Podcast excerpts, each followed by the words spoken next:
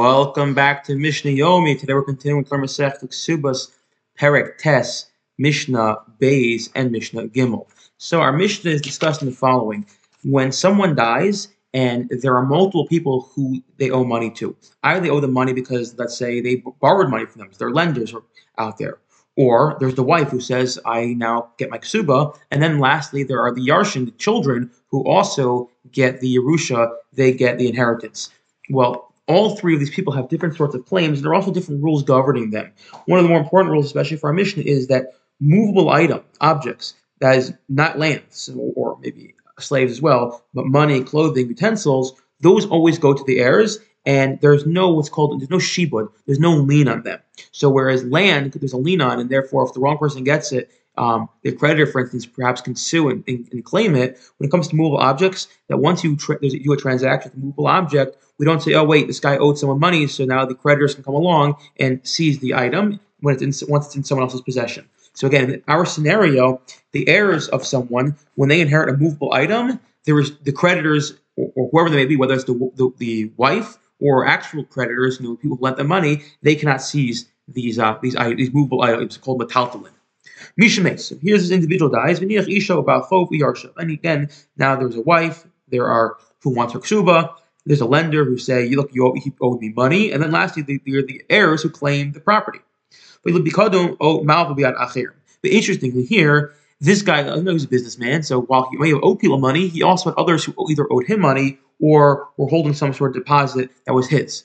So now the situation is as follows normally once a man you know dies so his movable items automatically go, go to his children and then you can't seize it from them because again metalton go to the children and once you have the children have metalton there's no lien on them anymore. But here one can make an arg- argument that since the uh, money or the deposit is is in a third party's hands again a lot of people here so again just to quickly sketch out again person dies a wife wants wants her ksuba children want their movable property and the creditor wants his money. And and then this man as well, there is a third party who's holding money that was owed to the deceased. So do we say, look, once the deceased die, once the guy dies, so the third party stuff automatically goes to the Yarshan and then no one can claim it? Or perhaps we can say before it gets to the Yarshan's hands, it's now just as if it's no, it's it's no one's hands, and therefore the creditor could come along or the wife can come along and say, hey, give me give me that money. It never it never got to the hands of the Yarshan yet, and therefore I can say there's technically a lien on it. So there's a dispute. Machlokus or Tarfon omer, Yitnu the uh, the kosher shvehim. It should go to the weakest one among them, either the widow or the lender. The Gemara discusses which one's weaker. Is it because perhaps the woman's weaker because she doesn't really know what's what's her husband's possessions, what are not her husband's possessions? She's not going to know how to locate the ksuba, so therefore we say just take this money because we know it's for sure the husband's. Um, either way, be it as it may, it's not going to go to the yarshin, it's not going to go to the kids because they have not uh, received it yet. Therefore, it's not considered theirs. We give it to either the woman or the or the, the or the person who lent the guy money, the creditor. Rakiva Amr, no. Ein bedin. We don't have rachim, mercy and judgment. Rather, Eliyat Yarshin. It's theirs. It's rightfully the Yarshins. It's the heirs. Um, they're considered the owners. The second the husband dies, even before they actually receive the item, it's now theirs. Um, and they are they're, they're the strongest. And part, and part, of the reason we know they're the strongest is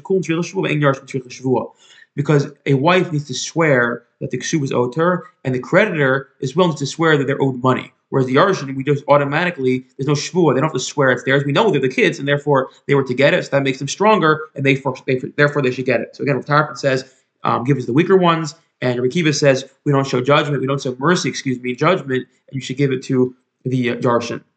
Let's continue this. Um, another permutation of this in the Machlokas of Tarfon Rikiva. Hanich Flushim in So the husband dies and leaves produce that already been detached, harvested. So now the harvest, they're considered uh, metaltlin. The first position in the Mishnah, the Tanna Kamma says whoever comes first and seizes them keeps them, as in they all have claim to them. So whoever gets the first gets them.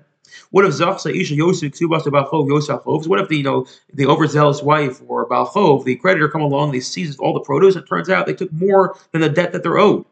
Hamoser. So what do you do with the leftovers? Right, Tarfon Omer Yitnu L'Kshol Shbehem. gives the weaker one among them. Right, Kiva Omer. No, Ein Rachim. There's no Rachim. Rather, El Hit L'Yarshim. Give it to the Yarshim. Shekul Tiyot L'Shua. Ein Yarshim Tiyot L'Shua. Yarshim don't need a Shvua means they have the strongest claim. I wish you all a wonderful day.